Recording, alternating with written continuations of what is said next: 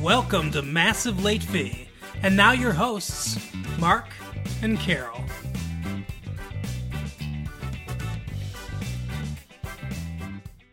Hello everyone, welcome back to Massive Late Fee. My name is Mark. With me as always is my girlfriend Carol. How you doing, Carol? What's up? It is April sixteenth, nineteen ninety-four, and we've got some news today. So, obviously, Kurt Cobain's death is still a big story. We, well, we didn't break that, but maybe you were the first, maybe we were the first place for you to hear it. But we talked about it last week. There was an interesting article in the L A Times uh, that said, Kurt Cobain, music legend or coward? What? Yeah, well, they, they talked about the struggles with addiction that he had. Uh, that he sort of took the quote-unquote easy way out by killing himself. What an asshole! Why would, who would write that? Well, that's it, it. It had some interesting ideas about psych, the psychological side of things, and you know whether suicide is. Uh, you know, a lot of people think that suicide is not a a brave choice. Well, I don't know that it's brave or not, but you shouldn't sit there and, and speak badly of someone who just died, and obviously he was miserable. I mean, God knows what all he was dealing with in his life, and it's just... Yeah, as we alluded to when we talked about Jack Kevorkian, some of you may already realize that I that I my takes on this, but I... I'm not an advocate for suicide. I don't think that people should just kill themselves willy-nilly. Well, of course. But I don't... I'm not as I'm not as judgy as some other people about suicide. Everyone has their own their own life, their own pain, their own experiences, and I think that you should be in charge of that, whether you want to keep going through that. Yeah. I mean, you, you don't know until, and not to be cliche, but you don't know until you've walked in someone else's shoes. Yep. So that uh, that article is certainly provocative, to say the least. I'm so disgusted. Like, I want to drive to L A and beat up whoever wrote that article. Well... We're coming for you. What's his name? Watch out, L A I can't remember the name off the top of my head. Okay. If it's not Rich Dubrow, which it wasn't, I don't really remember their names that much. So, the, the music scene is changing a little bit. I guess we can talk about that. There, I don't know if this... Obviously, Kurt Cobain just died. Right. Last week. And I, it's it sounds weird to say, but I don't know if this would be going on. Well, I suppose it would be going on. I don't know if it would be successful. I think it has more of a chance to be successful without Kurt Cobain. A lot of people feel that grunge is dead. That grunge... Died it, with him a week ago? What? Yeah, yes. That's ridiculous. Well, I'm that's sorry. that's what people think. That uh, you know, they were the the st- Nirvana were the standard bearers for grunge music, and a lot of people think that it's. I mean, it's being talked about that grunge is is dead. I I, I agree. I think it's a little overblown. Elvis, you know, was the king of rock, right? And, sure.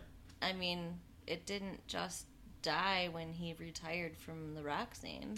Ah, that's that's see, it's difficult though. That's because rock changed so much. Like Elvis became popular in the mid fifties, and then he died in nineteen seventy-seven, in the summer of nineteen seventy-seven, same year as the uh, Son of Sam, and the New York Yankees won their first World Series under uh, manager Billy Martin.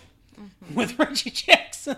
Same year that they were uh, filming um, Star Wars. Correct. Well, Star Wars, yeah, Star Wars came out that year. Oh, it so released pro- that same year then? Yeah, it released in seventy-seven. Okay. So they were probably in May, so they were probably filming in seventy-six and some in seventy-seven. Okay. But anyway, so rock had changed a lot by the late seventies. So that's a hard comparison to make. I don't know if there's ever been a situation where one band is so clearly the face of a g- whole genre of music. But there are other bands out there. Yeah. There are other grunge bands out there. I don't know that anyone's going to be able to step up and be that face, though. Why do we need a face? I don't know. But anyway. It's but, music. The news is that, first of all, Pink Floyd is making a comeback. Uh, I like Pink Floyd. Yeah, I mean, it's okay, I guess. They, they're not what they were. And I worry that at their age, I mean, we're not going to see the Rolling Stones in twenty years still touring. That's ridiculous. But uh, seventy, seventy-year-old rockers. But, I mean, obviously Pink Floyd's not that old yet. But I, I just don't know. I, I worry about their age, the tumult that the band has been through over the years. I don't know that they're going to be able to to have a, a successful tour that lives up to their their what they were. You can look at it all negative like that, or you can look at it as like a last chance to really, you know, enjoy in person the music of Pink Floyd. Go see The Wall. Yes. I don't know. I'm not a huge Pink Floyd fan, though, so that's probably part of it, too. There are a few songs of theirs that I like, but I, I never really got into that, like, acid-y uh, rock of the sixties. Well, yeah, I mean, we weren't alive then, but... I mean, even, like, not even as a teen. The, the, I, I know the people that are our age that are into the psychedelic type rock, and and I, I never went through, never I never went through a phase like that or got into it real. Well, I'm not into it, into it, but I, I can enjoy. I mean, I don't have to immerse myself entirely in something to enjoy and respect it. Yeah, I suppose. Also, Tony Bennett was on M T V Unplugged. What? Yeah. What is happening in the world? That's what I'm saying. Kurt Cobain died and the music industry is going insane. But obviously this was planned before Kurt Cobain's suicide. But uh, Tony, yeah, Tony Bennett, sixty-seven years old, oddly popular with younger people for some reason. I like Frank Sinatra, as you know, and Dean Martin. Never really into Tony Bennett. But there are people that are, it's almost becoming nouveau hip to, for the, that kind of throwback crooner type thing. Hmm. In certain, in certain small instances. Well, now there's one I don't get, I guess, because I'm not into that at all. But all reports was he was very good on M T V Unplugged. Uh, I don't know what he unplugged. His microphone. Right? I mean, come on. Kurt Cobain was unplugged on M T V. You can't then put Tony Bennett there. Uh, the last story that I have, this is all music and all music news, because nothing else really happened, but all music news today. Brian Setzer, you may remember him from the eighties uh, as one of the Stray Cats, the lead singer of the Stray Cats. You know the Stray Cat strut? Mm. You don't Not know that really. One? Sounds vaguely familiar. I don't bother chasing mice around. Whoa, no. We're going to get sued. I slink down the alley looking for a fight. Howl to the moonlight on a hot summer night. No, singing the this. Blues while the stray cats cry. No? Nope. Okay. Nope. Anyway, uh, so he was in uh, that band. He wants to... start a new rockabilly, uh, it's like a twist on rockabilly, uh, with some big band swing thing. That's what he's what he's trying to put together. He wants to put together an act which is, as you know, goes along with the Tony Bennett thing, sort of uh, an old big band swingy kind of thing. You know, when when people used to wear the zoot suits and, yeah. and, and stuff like that. That um. And that is what Brian Setzer is looking to do. So, I don't know how long that takes. How long it takes to put together an entire swing band. But check back with us in nineteen ninety-six. And we'll see, right. if, we'll see if this swing thing has taken off at all. I I highly doubt that... People might like Tony Bennett on M T V Unplugged. But I highly doubt that they're going to go from Kurt Cobain and grunge in two years... to uh, swing dancing in clubs. Right? Seems ridiculous. Hey, if it takes off, will you swing dance with me? Yeah, I actually know how to swing dance. So. You do? Yeah. Wow. How did you learn that? I I took lessons in swing dancing. Huh. Last year. Well, you'll have to teach me. Uh, anyway, so this, uh, yeah, it's it can be fun. I don't know, maybe it will take off. But uh, our T V picks of the week, I was going to watch Herman's Head, that show on Fox, and then I just kind of decided not to, like the rest of America, apparently. Uh, and so now we are doing nine oh two one oh. We're gonna we're gonna go back into Carol's running editions of Keeping Up with nine oh two one oh. So what do you got, Carol? So on this episode, it was actually a little deeper than uh, some of the episodes that we we've seen so far here. Um, but starting out, it starts out with David learning to play the piano. Like, he's he's all into rock and, you know... Which one's David? He is dating Donna? Which one's Donna? Tori Spelling. Okay, Tori Spelling, uh, daughter of famed producer Aaron Spelling from Charlie's Angels. Right. So, you know, no nepotism there. Um, she's a great actress. Uh, she's fine. She's not a very good actress. She's fine. She was on Saved by the Bell, you know. Yes. She was Screech's girlfriend. Yeah, Violet. Yes. That's funny you remember that. But anyway, so, yeah, okay, so so her boyfriend is the, what, Brian Austin Green? Is yes. that his name? Okay. All right, continue. Okay. He's so, taking piano lessons. Yeah, like, I guess he's majoring in, you know, music. And, uh... helpful to play the piano. His teacher told him to take lessons. So, um, he, he goes in to see this this... piano teacher, and it turns out she's blind, which he seems kind of weirded out by, but whatever. There's some chemistry that starts to happen there. And um, yeah, because she can't see his face. He's a nice looking guy. He's okay. He's no Ian Ziering. Oh, God. For sure. So, anyways, um, she actually comes to the house another time, and they're playing the piano together, and oh, it's kind of a funny scene because in walks uh, Kelly and Donna. Mm-hmm. And Kelly comes over and introduces herself. That's Jenny Garth? Yes. And Tori Spelling? Yes. Okay. Tori Spelling hangs back. So everyone gets uh, peroxide poisoning when the two of them walk hey. in the room. Right? Stop being mean. All right, go ahead.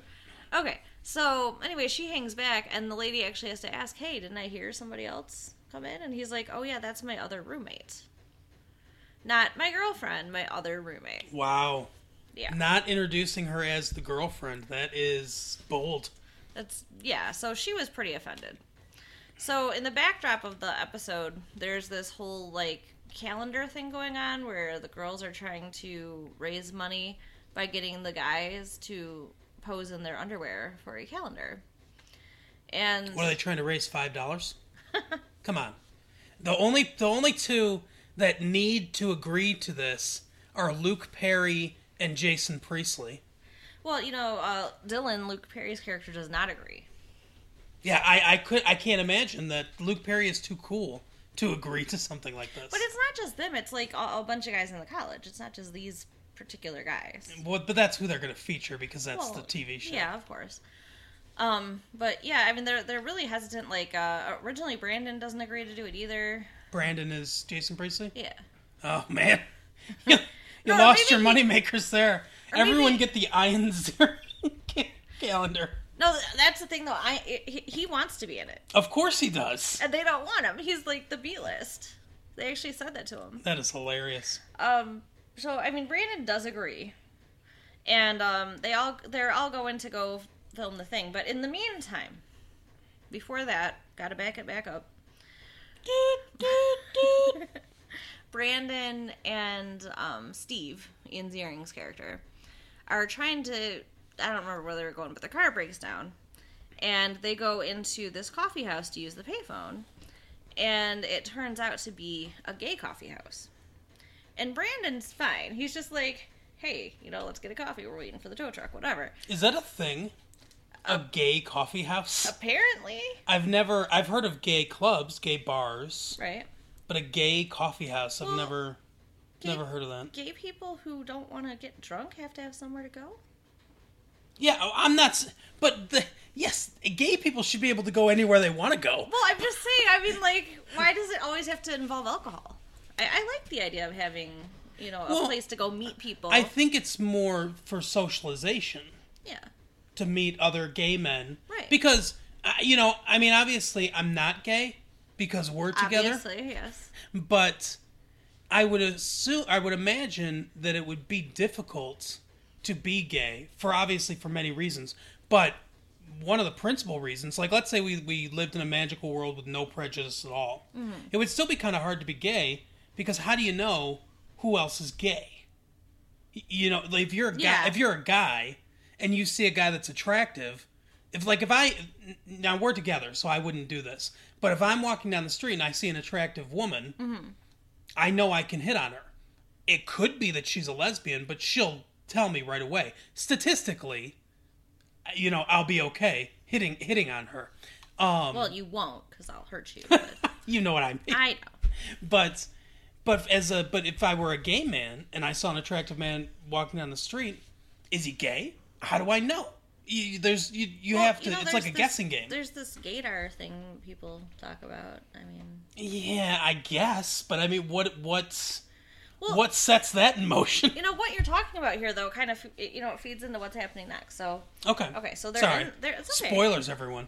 They're in the coffee house, and Steve sees the president of his fraternity. Hmm. And, um, the guy, like, he he wasn't even going to acknowledge him, but then he saw him, and he waved, and they're, like, talking at the table about, oh, hey, there's Steve. I had no idea. So they assume he is gay. And he comes over and he's like, "Hey, you know the car broke down." Like, he's and he's all, with another guy. Yeah, too. and he's with another guy. He's like, "I'm not, I'm not gay." And like, oh, so a lot of gay panic going on. Oh yeah, totally homophobic. and um, so I mean, it takes him a few minutes to convince them that he's not just being closeted, that he really isn't gay. It's kind of funny, but so I mean, right there, it's like, how do you know? Yeah. I mean, even in the in, even in the coffee house, it was wrong. But um, so obviously, this guy is really popular and successful. Is the president of a fraternity. Correct. And he does not want people to know that he's gay. And that's his choice. I don't think anyone should have to to be in the closet, but it's your choice to do that. Right. Now, you would think that, but Steve has a whole other idea. He's such a... I mean, I, I'm so disappointed in him in this episode. He's actually, like, debating, talking to Brandon about whether or not he should keep it a secret or whether he should tell the fraternity brothers, because don't they have a right to know? That he's gay? Yeah. They live with him. That's that's what he's saying. You know, he, they live with him, and, you know, they should know. Like, what, is he going to crawl in your bed at night? Yeah, that's that's what Ian Ziering needs to worry about, is that gay men are going to to climb all over him. He's lucky that they wrote that he has a girlfriend in the show. Right? So, he, um, now they're, they're, okay, now we're going to go over to Donna. Donna is, like all the other girls, running around begging people to be in this calendar. And literally begging, guys. Nobody wants to do it. I, I think I would be flattered. Wouldn't you? I mean, if somebody wanted you to be in an underwear uh, calendar? Sure. I don't know. I don't know that I would do it, but I would be flattered to be asked. If Tori Spelling was on her knees in front of me... I don't begging, like this image. Begging me to be in a calendar, then... Uh, No, Tori Spelling is... Uh, she's not... I don't find her attractive. Well, I mean, you know, on her knees, I mean, she does have a pretty big mouth. She has a big nose, too. I don't know that she could get... Well, actually, that would imply that I was small. Right, I'm not going to okay. go there. Anyway, so, uh, let's keep it clean. Uh, would I be... Would I be flattered? Yeah, I'd be flattered to ask, would I do it? I don't know. What do you think? Should I do it? If they asked me? If, if we're together, no. Okay. Well, then I guess I can't do it. Okay. So, she asks this huge, tall basketball player guy. And, um, you know, I Played guess... Played by... You don't know, do you? Omar... Sharif.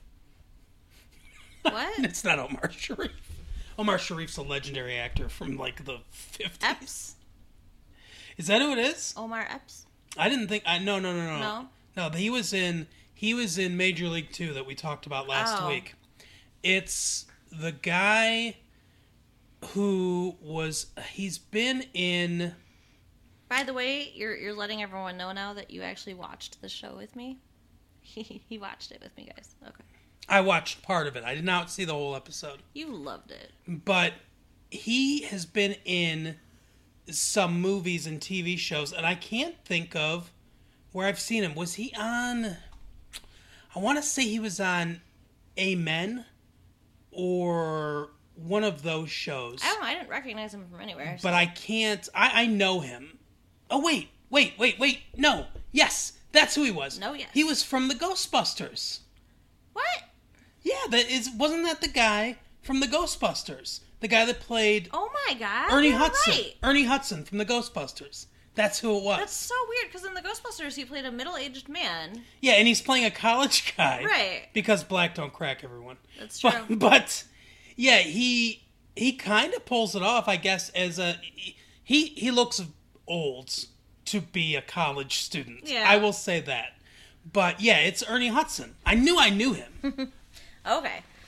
So, and then she makes, of course, the the the innuendo that, you know, a big, tall, black guy is going to have a big... Hmm. Right. She does? Yes. I didn't see this part. That's how she be, starts off by saying, well, you know, you'll you'll be the best uh, endowed guy there or something, like the best looking. I don't remember. Because but, you're black? Right. Cause, well, she didn't say it that way, but yeah, I mean, that was the implication. It's like, you know that you've got nothing to worry about. You're going to be with all these other guys and... All these white guys with tiny dicks. Right. And he's like, yeah, you're right, but I still don't know. So So he agrees? No. He perpetuates the stereotype. He didn't agree. Oh, oh, you mean agree with the... Yeah, yeah, I mean, he did agree with that. But he says the only way he'll do it is she goes on a date with him. Oh, okay. Now, this is immediately following her being dissed by her boyfriend in their own home. Okay. So, you know, she says, well, you know I have a boyfriend. You know, you know, and he, she's like, you've got to be kidding. And he's like, oh, yeah, I was just, just joking. And, um, but she ends up actually agreeing. Okay. As friends. To go on a date as friends. Right. That always works out. So then, um, now all these guys are getting together to do the calendar. And Steve, the asshole, complete asshole that he is, they start teasing him and saying he's gay. Just randomly, because why do guys do that, by the way? Um. Yeah, speak speak to that. Why do guys tease each other about being gay? I don't know. I mean, they're all in their underwear, getting ready to have their pictures taken, and they're like, oh, nice set of underpants you picked out there. And it's like all of you are in the same frickin' boat. I think it's fear, probably. No one wants... No one wants to. No one wants anyone to think that they're gay. Why? Why does it matter so much? I mean, it matters so much more to guys than girls. Like, I don't care if somebody thinks I'm a lesbian.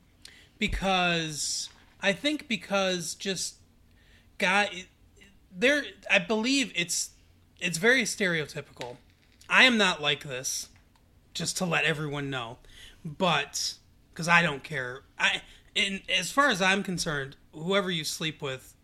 I don't I don't care. It's none of my business. I don't care if you sleep with a girl, a guy. Doesn't matter. Donkey. Doesn't, well, doesn't matter to me. I see, we need to be careful when we start equating homosexuality to bestiality. Well, no, I'm, I mean, it's just when you say you don't care. I don't know that. What you do behind closed doors is none of my business, and I don't care. That's that's my point of view. Right. I look at people... As as far as that goes, I look at people as just, are you a nice person? That's all I, I that's all I care about is how is how you present yourself and how you you know how you treat other people. Right. I mean, what you do behind closed doors, unless it's with me, doesn't affect me. So why should I care? Correct. But anyway, so I think that there there are stereotypes of gay men being less than men, being sissies. Being, you know, things like that. Okay. And I think that guys with the testosterone, especially around that age in college, they they have this idea of, I don't want to be labeled as less than a man. You know, okay. I'm a man kind of thing. And I think that's what it is. And so I think the reason that they tease each other about that is, one, it's an easy thing to tease somebody about. And two, it's... It's a fear thing. where right. it's like, I don't want to be labeled this. It's projection. Right. Kind of, you know. And I think you will find that sometimes the ones that do it the hardest actually are okay. Right. You can kind of tell when it goes from lighthearted jibes to full-on psychological problems. Uh, and those are the ones that I always have a, like, huh, do you have some thoughts that you are afraid of? Right. That you're projecting on, on everyone else at this point? Uh, so, yeah, I think I think that's a big part of the reason why. And I think men have a tendency to not... See, we're conditioned to suppress anything that is sort of sweet and cuddly and those like those kind Aww, of a, but I like your cuddly. Those those kind of emotions, you know, were were like uh, like if you see a, a puppy, you know, you can't be like, oh, it's a cute puppy, you know, it's stuff like that, because you know one of your friends is gonna be like, oh, fag, you know, something, you know, that's that's how it will go. So if anyone shows any kind, like if a guy shows emotion at all to another guy, a lot of times that's how it's met. It's met with uh, get out of here, queer, you know, stuff like that. Wow. Yeah, that's, it's just, it's a weird psychological thing, but guys suppress. A lot of guys do. I mean, it's changing. It's the nineties. It's, it's changing now, but, you know, that's for the longest time. That's what we've been conditioned to do, is repress all those emotions. Sounds like it's hard to be a guy. It can be. Um, I mean... I, I think mean, it's hard to be a girl, too. I think yeah, it's, in different ways. I think it's hard, you know, it's just hard to be a, a person. Right? Um, so, okay, so they're all making fun of him, and he just says, oh, you guys should be looking closer to home or something like that. You're looking at the wrong guy, and and ends up telling them. He ends up outing their president. Wow. Yeah. Yeah. So that's when the episode takes a really dark turn. First of all, they all walk out of this shoot, this camera shoot. So they're not even doing the calendar now. Why? Because one of them's gay. Okay. It's so dumb. Well, they don't want they don't want them to see him in just their underwear, I guess. And because uh, you know, every gay man that sees a guy in its under his underwear just starts salivating. Right. That's uh, they're animals. Uh, you know. That's that's that's the thought process. So yeah, and then and then Steve tells him, like, they run into each other. Because, you know, he's coming to come do the shoot, and he tells him what he did. And, of course, he's pissed. I mean, who wouldn't be? Yeah, he's because like, you he know, you ruined my life. Violated his trust and, uh, and uh, let out a secret about him that he didn't want revealed to everybody. And, you know, yeah, that's terrible. And apparently... And again, you know, I haven't been watching for a while, so I missed out on this, but there was something where, like, Steve was in trouble, and they were talking about kicking him out, and this guy had stood up for him. Okay. So now he's caused him all this problem. Real nice, Ian Ziering. Right. You you have a horrible name, an ugly face, and apparently an ugly personality. You're so mean. God. If this tape ever gets to Ian Ziering, I think that he'll just send us an envelope of tears. You're terrible. Um, yeah, they, and then, like, Steve gets home and sees what they've done to this poor guy. Mm-hmm. What did they do to him? They painted his room pink. Oh, there you go. See, that's another one of the... That's what I'm talking about with the the stereotyping. And, and by the way, uh, as I said, all that is stereotypes. I have met gay people in my time. We have a, a city, Royal Oak, that's close to us. That's that's fairly... Uh, homosexual friendly, and I've met many gay gay men in my time uh, on this earth, I guess. And there are guys. You talk about this gaydar thing. There are guys that that are they're just guys. You know, they happen to their sexual orientation happens to be that they like other men, but you'd never know. They they can be as, you know, quote unquote butch or as stereotypically masculine as anyone else. Right. And you know, they don't, they don't, not, there, there are some gay people that, I mean, the stereotypes come from somewhere. So there are some gay people, and I, I assume that it's genetic, that have the, the more lilting high voice or, you know, things like that. Things that are stereotypical for gay men. Mm-hmm. Uh, like I said, I believe it's probably genetic because I believe that homosexuality is something you're born with. Yeah. So, so I think that the reason that happens it, to a certain percentage of the gay population is a genetic thing. Some, some might be an affectation, uh, sort of like a calling card almost. Like we were talking about, it's hard to tell. Yeah. They, the, some of them might play it up to to be like... Because they want you to yeah, know. Yeah, because they want you to know this is who I am kind of thing, which also is fine. But so there are there's a certain percentage that's like that, but there's also a large percentage that you'd never be able to tell because they're just normal dudes. Right, and that was the case with this this guy. Yeah. Um, and then, you know, he's packing to leave, and, you know, Steve's trying to, you know, tell him to stay, and he'll support him and stuff, and he... basically like yeah whatever so he's trying he's trying to to get back in his good graces now because right. he feels like shit right. over the stupid thing that he did at a photo shoot. Yeah so then um now we're gonna go back to Donna and David's house. This is hilarious, where this guy shows up at their door and David lets him in, and he's like, oh hey, you know, Kelly's not here or whatever, and he's like, well, I'm, I'm here for Donna. What? You know? Can you imagine some guy just showed up to take me on a date? Yeah, that would be weird. And then, oh, when he said he was there for Donna first, he's like, oh, yeah, about the calendar. You know, I know she wants to talk to you about the calendar. And he brings flowers out from around his back and gives them to her when she walks out. And he's like, what is happening? Right. Oh, so, you know, and the thing is, you can tell he really likes her. And um, she's just thinking this was all... nothing. And I was I was kind of irritated at this point. They go outside and she's like, oh, you know, thanks so much, that was great, I appreciate it. Like, she's just trying to like blow him off now to not actually go on the right. date. Like, it was all just a joke. And she's like, I'm sure you have, you know, big plans on a Friday night. And he's like, yeah, I do. With, you know, like with her. Right.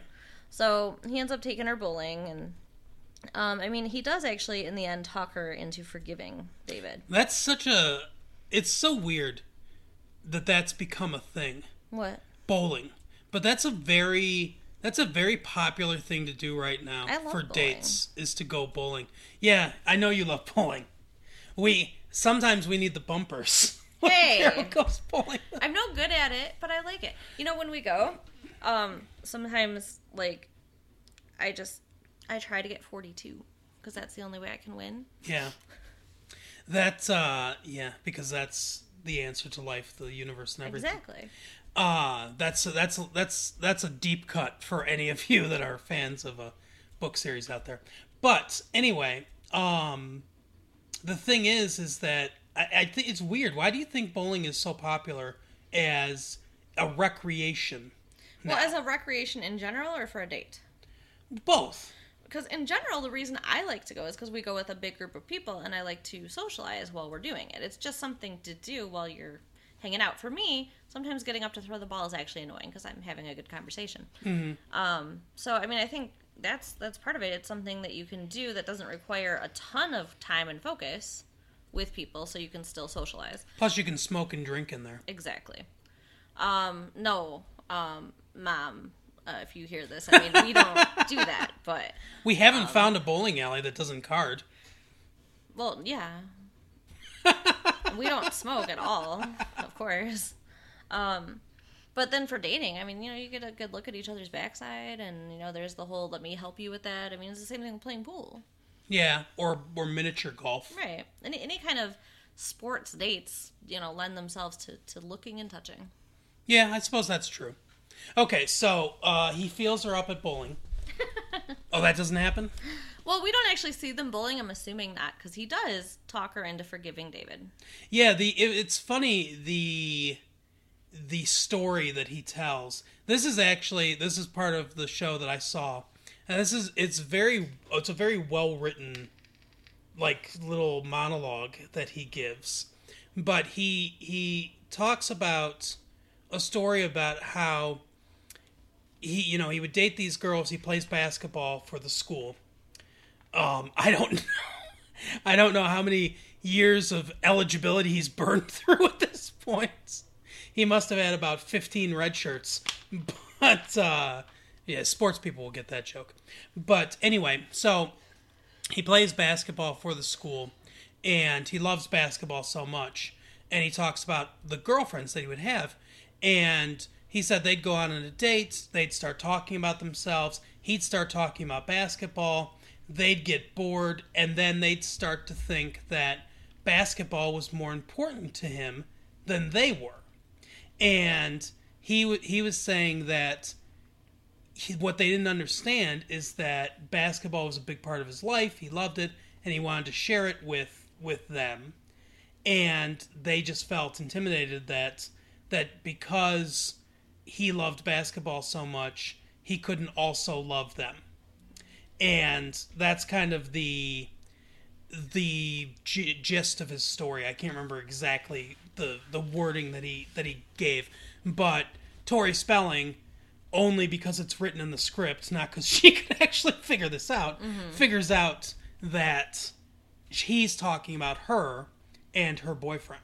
Yeah, because David's, you know, big love is, is music, and this piano teacher is just an extension of that, which actually comes up between her and David. Because, you know, they're working together and he kind of makes a little bit of a play. And she's like, no, you're in love with my music, not me. Which, you know, I can see how that could happen. So, in the end... I suppose. So, in the end, you know, they, they come back together and, you know, he, he struck out and she didn't do anything with this other guy, so... Yeah, it's the most heartwarming love story in uh, nine oh two one oh history. Uh, boyfriend gets rejected to, for cheating by another girl. Uh, other girl is clueless that this guy wants to be with her, and they end up together. Right? It's kind of sad. Um, so, and then to wrap up the other side story, I mean the other main story, um, so Steve goes to the, um, what do they call it? It was like a hearing or something? Like. Yeah, it's a meeting of this fraternity. Yeah. And he, all the, quote, I, I, I I'm not going to join a fraternity. I think fraternities are kind of dumb. Yeah. To to, to put it Agreed. to put it bluntly, but anyway, the, all the quote unquote brothers right. get together to meet to discuss this this guy's sexuality. Yeah, and, and whether or not they should kick him out because he's gay. And and they actually bring up the point of they can't kick somebody out for race. And and they're like, well, we're not talking about race. We're talking about sexuality. Like, why should that be different? The one guy, the the, the leader of the mob, is right? what I'm going to call it, talks about how, what are we, you know, we're going to be labeled a gay fraternity. What kind of parties are we going to be able to have? What kind of sororities are we going to get to be able to come over here if we're the gay fraternity? What about our alumni? What are they going to think if... Uh, we turn into the gay fraternity? They're not going to want to financially support us anymore, and we need the the alumni support and, and, and all this this kind of stuff. Because they've got one gay guy in their fraternity, they're now going to be the gay fraternity. By the way, uh, I don't know if there are gay fraternities out there or not. I will say this, though. I'll, I'll bet you in reality, he's not the only gay guy in any fraternity right? on that campus. I bet he's not even the only gay guy in that fraternity. Yeah, depending on how many people are in it. Well, it looked like a good amount of people in that room. Yeah. So, in the end, you know, Steve makes, you know, a big speech and, you know, says, you know, who's with me? I sec- you know, I, I motion for him to stay and somebody seconds it and then they all end up clapping and standing up and, and the one asshole who is leading it is kind of left looking like a dick. And he leaves. Yeah. He leaves the fraternity rather than be in the same room with a gay guy. So he's probably gay. That would he's be my something. Guess. I'll tell you that much. He's either he's either gay and afraid of it, or the most horrible asshole that's ever lived. Yeah. One of the two. I will say, uh, Ian Ziering, like you said, gives an impassioned speech about race and other. other members that broke barriers and things like that. Uh, I wish it had been written a little bit better. I, I feel like, you know, in Star Trek, they, they used to, the Next Generation, with Jean-Luc Picard, they used to, he would give this, a lot of the episodes would end with, or climax with his speech, and he'd give some impassioned speech about fairness and equality and stuff like that. I'm thinking of a, a specific episode with the the android Data called Measure of a Man, where he he argues about, he talks about slavery mm-hmm. and stuff like that, and it's it's incredibly well written, a very very good speech. This speech was fine, But I feel like they could have, it could have made more of an emotional impact. Yeah, I mean, it, it definitely could have been better. But again, they're college students, so they're not going to be the most eloquent. That's true. Um, but girls, the best part of the episode is at the very end when they do the uh, they finally do the calendar, and you get to see all the guys in their swimsuits and underwear and boxer shorts yeah. and stuff. You but can't see anything. You know what's hilarious? You can't is see any The one prints. That I want to see the most is wearing a frickin' wetsuit with what, a with what, a with a surfboard. Was that Priestley? No. Who Luke was Perry. It? Oh, Luke Perry actually did, agreed to do it then. Yeah, in the end he did. Because they needed him because that one guy walked off. Because Luke Perry is who I was thinking, but uh, that you'd want to see, yeah. but I thought that he wasn't going to do it. Oh. I didn't really watch the cat. I didn't watch the calendar thing at the end because I'm not gay, guys. So yeah, I mean, in the end, it was all happy, but it was a it was a pretty emotional hour. Was uh, Winston from Ghostbusters in it too? I yeah. didn't see it. Yes, yes, he was. Could you see his dick print? No, I didn't see any dicks. Jeez. That's the that's the thing. It's it's television, so you know, no no dick print. No dick print. Uh, anyway, speaking of dick prints, we're going to get on to our main topic of the day, which is a movie that just came out in the theater. It's not doing incredibly well, but it's so it's doing okay. This director I love, uh, but his movies tend to to be a little out there and not for quote unquote mainstream audiences, so they don't they don't end up making a ton of money, unfortunately.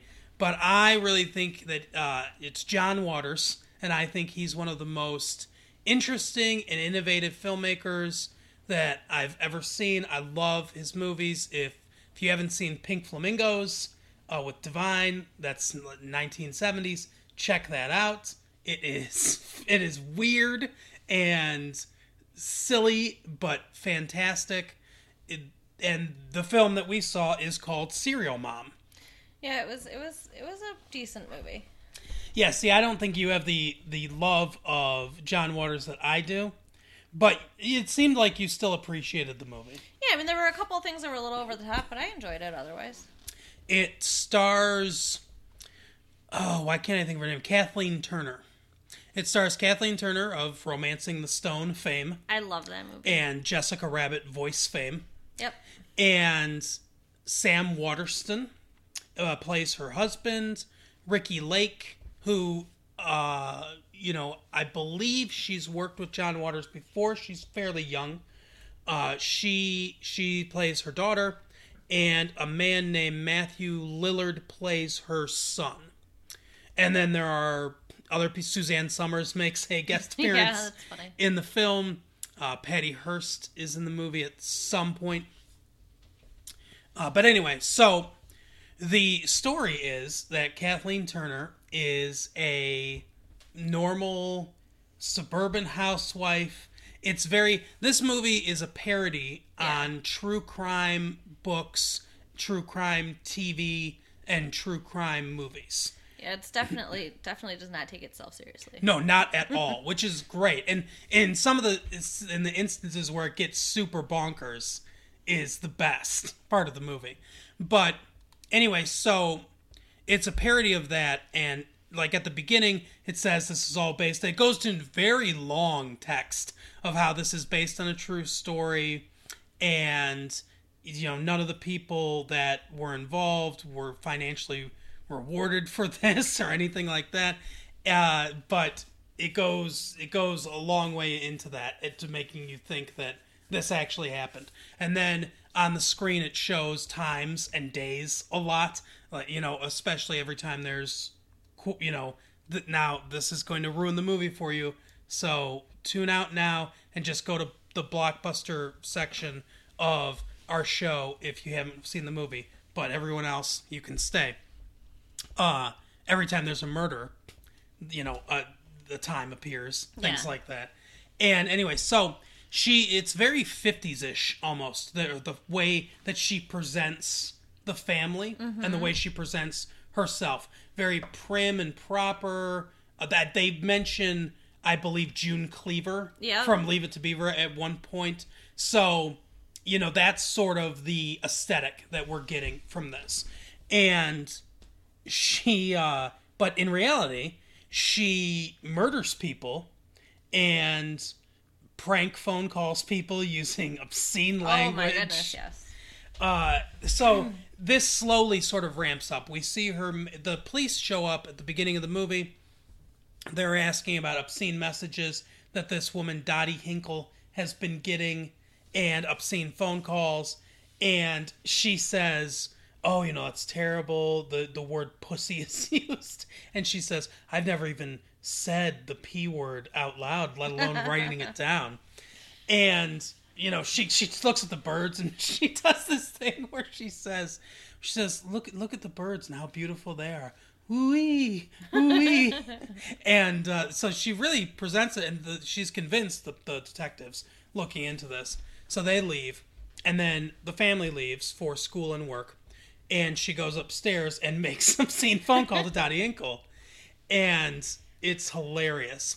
But so we, we get this this idea that she's not quite right. Right. The first time she kills somebody is she goes to the P T A meeting. And we see her son's math teacher, and her her we see the the person he's talking to before. And I think I think this is for context. I think it's context that this teacher is an asshole, right? Just just full out, and not just like against her family, but against everyone. Because she, he tells this one mom that some people just aren't cut out for college. Yeah, some people aren't college material. And, and and everything. So when he comes in, when she comes in to talk to him, he says, oh, you know, he's doing really well. Uh, he's conscientious. He, all these good things. How his grades are good and everything. But he likes horror movies too much. And it's distracting him. And it's sick. And he drew this really horrible picture in school of like murder or something like that, and says that she must be doing something wrong and that he needs some kind of psychological uh, evaluation, yeah. basically. So she kills him with her car. Yep. Just runs him over and backs it up. And she's seen by this girl smoking pot uh, outside the school, standing next to a tree. So anyway, so as the movie goes on, she murders other people. We find out why she is doing this to Dottie Hinkle, because Dottie Hinkle took a spot from her at the at the supermarket, and she ends up basically going on this murderous spree of people that slight her or her family in some way. They they all there's a reason why you and this is part of why I think the part of the movie's charm.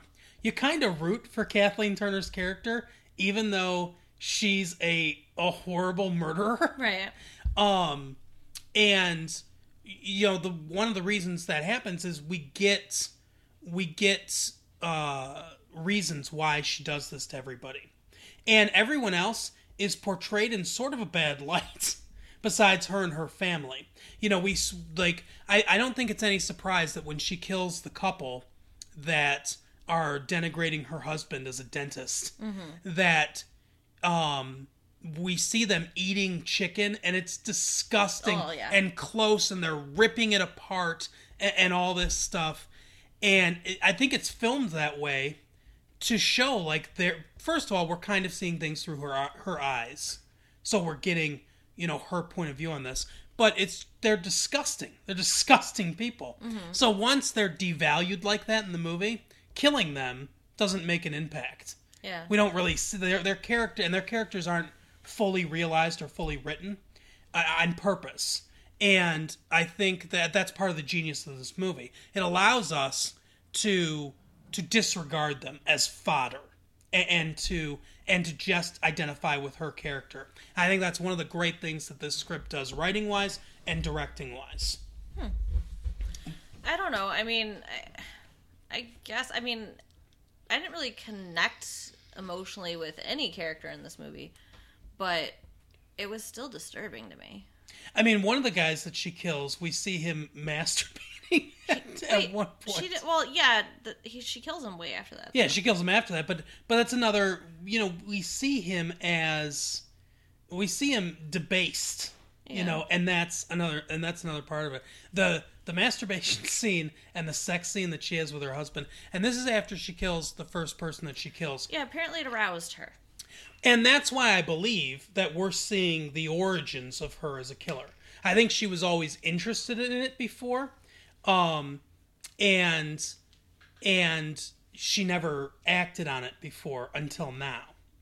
But yeah, the, it's comical the, the sex scene because she's having she's having sex with her husband and she's being like super loud. Her, her children can hear. Ew. And then we go... It's just so ew. But what makes it not ew is we go back into the room and she's on the bottom, her husband's on the top, and she's bouncing him up like they're on a trampoline. It's just... It's completely unrealistic. It's completely unreal.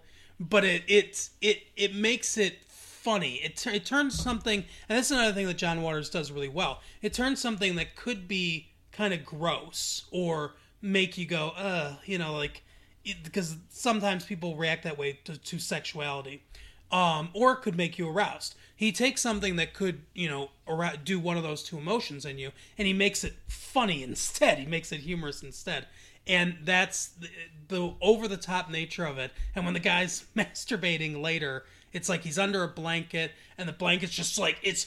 Going up, and it's like it's it's no way that, that that actually happens in real life at all. He must have the biggest dick in the world. If, oh if, yeah, because you know. it's it's like he's, his his hand is like has got to be like the ten feet in front of him, right. and he's just he's just like the the blanket is going way up in the air and everything, and it, it makes it humorous, and that's I think that's the the point of it. Yeah, but.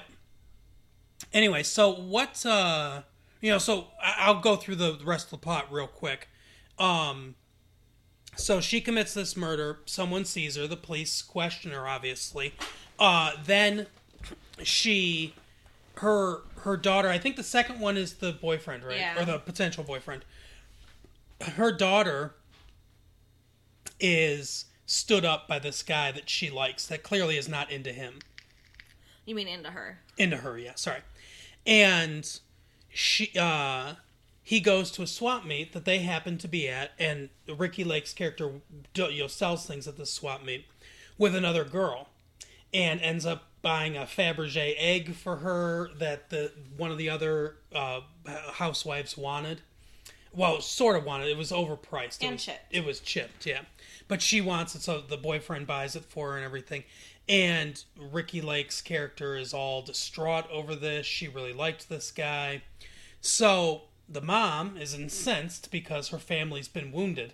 So she takes a poker that the other housewife bought mm-hmm. and goes into the bathroom uh, where she's seen. She's witnessed in every single one of these murders, yeah. which I think is kind of interesting. Uh, but...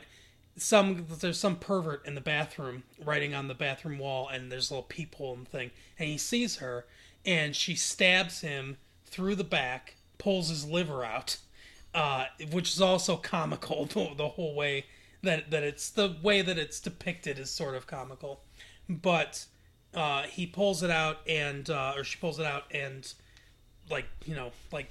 Gets it off of the end of yeah, the thing. She's very, like, very daintily. After she's committed these murders, she always reverts back to, ugh, oh, oh, this is gross, you know, kind of thing. And uh, so she does that and kills him for her daughter. Uh, after that, she kills... Who's next? I'm trying to think who, who the next person is. I think the next person is the couple, right? Um, I feel like there's one more, but maybe you're right. Because... The uh, the husband called yeah yeah. Do you yeah. remember the, oh, you're right. the husband called the her her her husband who's a dentist in to to work on his tooth, which wasn't that big of a deal, and they were rude to him and, and all this other stuff. So she ends up going and killing killing them. They think that, that she's going to kill Steve because Steve thinks that she's the killer, So they go to that. And that's where they. That's where the family sees sees him masturbating. Yeah, the, fa- the family at this point suspects or is pretty darn sure that she is killing people. Yeah, so she kills those two. Uh, then she she's suspected by the police. They all follow her to church. She. It's a funny scene. Yeah, it's it's like a hundred police cars following her in a line to church. And she's the main suspect now. She's been witnessed every single time she's killed somebody. And, you know, she, uh, so she, she, um, ends up, there's like a fight breaks out of church for some reason. Yeah. And she, she ends up escaping. Their son is into it. The son's like, you know, they, they're calling her Serial Mom, the, the title of the movie. And the son's like, oh, you know, you know, like he, he, he likes horror movies and stuff, so he doesn't care about it. He thinks it's cool. His girlfriend thinks it's cool. They, they, she takes her to the video store and hides her in the back. This woman comes in that didn't rewind a tape, and she's arguing about it. She be kind and rewind yeah, people. Yeah, she's arguing about it. She shouldn't have to rewind all this stuff. He ends up charging her. He says, I'm going to charge you this time, implying that she does this all the time. She says, here, you know, here, here's the money, you son of a psychopath. You know, she's very, like, very mean mm-hmm. to him. So the mom, you know, hears all this. So she goes and tracks her down to her house and kills her with the leg of lamb that she was, uh, that she had been eating. Yeah, she had a knife. You think she's going to go with the knife? She decides not to at the last minute and picks up the leg of lamb and beats her to death with that. So weird. So Steve, who is the friend who has suspected her, uh, witnesses this. She sees that he witnessed it, so she chases him down to this nightclub.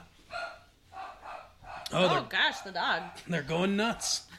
But anyway, so she chases him down to this nightclub where this band is singing about death, singing about capital punishment, the electric chair. There's a few capital punishment references in this in this T V show, or in this movie, I mean.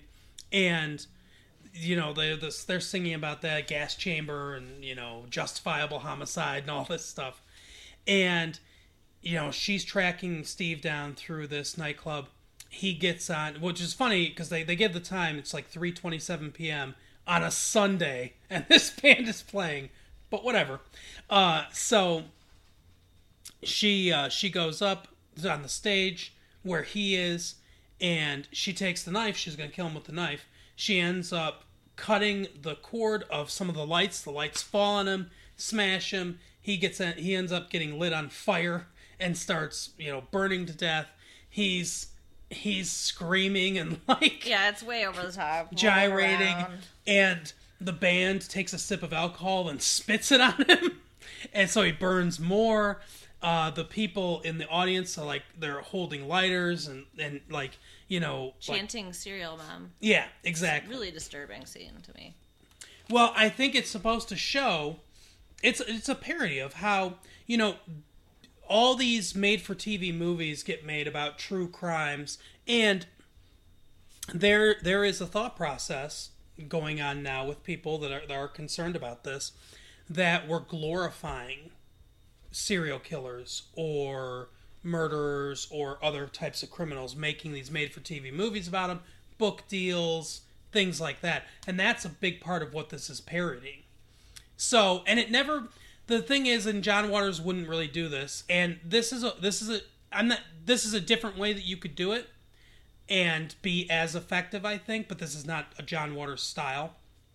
Um, you could do kind of a lot of, like, the movie that he did, but also turn to a serious tone. Yeah. And, you know, kind of high, like, like juxtapose and highlight how, how bad this is and how damaging this is. He never does that because that's not John Waters' style. Right. But it's the undercurrent of the whole movie. It, it's, it's the point of view he's trying to get across mm-hmm. is how glorifying this stuff is not good. Yeah. So, anyway, she gets arrested, goes on trial, decides to the, the her lawyer wants to it's this is this whole thing's a farce too, by the way. Mm-hmm. It's like a made-for-T V movie trial because it is in no way how trials actually work. Right. Her lawyer wants to plead guilty by reason of insanity, which he should have discussed with his client before, you would think, yeah. before this, but but it seems to be news to her. She wants to fire him and represent herself, which she does incredibly successfully. Yep, she should have been a lawyer. She she goes through the whole case and pokes holes in everyone's story.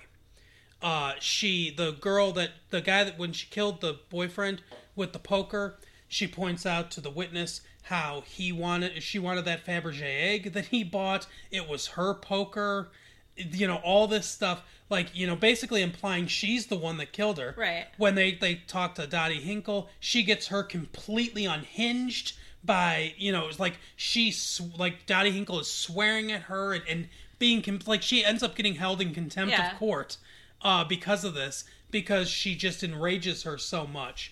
Um... She talks to... Oh, one of the things is that the woman with the poker doesn't recycle. Right. And that's sort of a, a plot point earlier in the film. She talks to the the garbage man, and she brings them out some alcohol for them to drink. And she's talking about Dottie... The, not Dottie Hinkle, the other the other one. I can't yeah, remember I don't her name. But... She says, oh, you know, she, they're talking about how she doesn't recycle and how it's terrible for the planet and all this stuff. So her big question at the end, after she's implied that she's the one who committed murder, she's like, do you do you recycle? And she she looks like she's sweating bullets and everything. And she finally goes, no, I don't. And everyone in the in the courtroom's like, oh! Right? So, like, it's the worst thing in the world, which, you know, I mean, definitely save the planet and everything, but but it's hilarious. Um... So, she pokes holes in that. The pervert that saw her kill the guy, he gets on the stand. She kind of leans down underneath her the, this tab- is gross the table. And she she pistons her legs back and forth, op- open and closed. So he can see her vagina is what is what is what's implied, although we don't we don't actually see it. Right. But, you know, he's a pervert, so, you know, he that convinces him to say that he perjured himself, that said that said that he lied and he never saw her in the bathroom. And there's, I, I want to say there's another witness too, but I can't remember. But anyway, the and throughout all this, we're intercutting to her, her son and her daughter selling books by this photographer called Serial Mom. They're selling books. They're selling uh, T-shirts. Uh, they're selling movie rights. You know, there's all this merchandising going on right around the courtroom and right around all this stuff. Uh, you know, there's never been a courtroom case that's quite been this kind of media circus. I don't know if we'll ever see one. I hope not. But, but anyway, so that like that's kind of how they're doing it. Suzanne Somers comes into the courtroom and distracts everybody with her presence, being a big star, I guess. Yeah, she was going to play her in the T V movie. That's Co- why she's there. Yes, correct. So, anyway, so she ends up getting off. She ends up getting found not guilty, even though she's disturbed that juror number nine continues to wear white shoes after Labor Day. Uh, every single time, like every new day, she's got a different pair of white shoes. So, you know, it's a success. It's successful. She uh, she kind of slips off because she sees this juror after the trial. Juror's on the phone and she says, "Yeah, we got her off." And she said, "I knew she didn't do it." And you know, we're all they were we're all excited about it. So she comes up and she says, "You know, you can't wear white shoes after Labor Day." And she says, "No, you know, fashion's changed and everything." And he says, "No, didn't your mother ever tell you you can't wear white shoes after Labor Day?" And she picks up the the payphone, uh, the the cradle, the handle thing, the part you talk into, heads handset, I guess. And she smashes her in the face with it. Yeah, she beats her to death. With and she, she basically, yeah, she beats her to death with the phone. The this juror that was so excited about letting her off the hook, and. So she comes in, you know, everyone says, "Oh my gosh, there's a murder," you know, and stuff. And Suzanne Somers kind of gives her a look because she, like, a lot of these people didn't think that she actually did it. Right. And then the movie ends. Freeze frames and the movie ends. Uh, one thing that I think is really good about this movie, too, is it sort of shows the mendacity and the just mind-numbingness of being a suburban housewife. Okay. Because that's what she does. And all these slights are sort of, they're, they're sort of indicative of this being raised in a in a strictly traditional kind of home. Uh, the white after Labor Day. That's a big, like, you know, we live in the Hamptons kind of, you know what I mean? Like, we're a traditional conservative family. You don't wear white shoes after Labor Day kind of thing, right? So there's that. They go to church. Uh, you know, that's a traditional thing that, that families do on, on Sunday. Um, this, the Dottie Hinkle, um, you know, is someone that she knows from the neighborhood. She slights her by... Um, by taking this parking spot. It's part of, um, like, social nicety. You know what I mean? Like, mm-hmm. Dottie Hinkle has violated what is a normal social nicety. Uh, there's the boyfriend standing up her daughter. There's the P T A meeting, a traditional, standard, conservative thing that, that, thing, that parents do.